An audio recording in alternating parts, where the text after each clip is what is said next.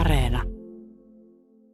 Todennäköisemmin keskitalvella tammi-helmikuussa olisi joku kireä pakkasjakso, niin silloin tämmöinen sähköpulatilanne olisi niin kuin kaikista todennäköisin. Eli niin kuin sanotaan, että sähkön tuotanto pienimmillään ja toisaalta kulutus ehdottomasti suurimmillaan, niin siinä se olisi mahdollista. Ja tästä sähköpulasta johtuvat sähkökatkot, niin ne on varmaan nyt tulevana talvena vähän kiikun kaakun, että tuleeko niitä ei tule, mutta on hyvä tiedostaa, että tällainen on mahdollista ja siinä mielessä niin kuin syytä varautua niihin. Ja jos, jos niitä sitten ei tulekaan ja näillä ikään kuin kaikkien kansalaisten tekemillä säästötoimenpiteillä pärjätään ja niitä ei tarvita, niin sehän on vaan hyvä ja selvitään niin kuin tällä suunnitteluvaa hommalla. Niin todennäköisesti ne ajoittuisi tämmöiseen niin kuin aamu, aamutunteihin tai sitten iltapäivän alkuillan tunteihin, niin silloinhan kuitenkin tammi-helmikuussa pimeetä.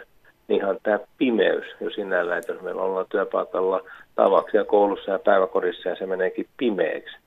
Se on niin kuin yksi tällainen. Ja siinä mielessä niin kuin on kehotettu esimerkiksi sitten sit tas, taskulamppuja varaamaan ja yksi on myöskin tuota, ruoan toimittaminen koululle päiväkodeille, niin tuota, että jos tämmöinen aamulla, aamulla sattuu, niin silloin valmistuskeittiöt on todennäköisesti aika pulassa ja tuota, niin jos ei saataisiin lämmintä ruokaa, niin silloin pystytään kuitenkin niin kuin välipalatyyppistä ja antamaan ja, ja näin. Ja, ja sitten tässä on kuitenkin, niin kuin se, puhutaan sähköpulatilanteesta, niin se on systeemi myöskin sitten on se kierrät, että energia kierrätä niitä tyyliin niin kuin kaksi tuntia vaikka Lauritselan suunnalla ja sen jälkeen kaksi tuntia Sammolahdessa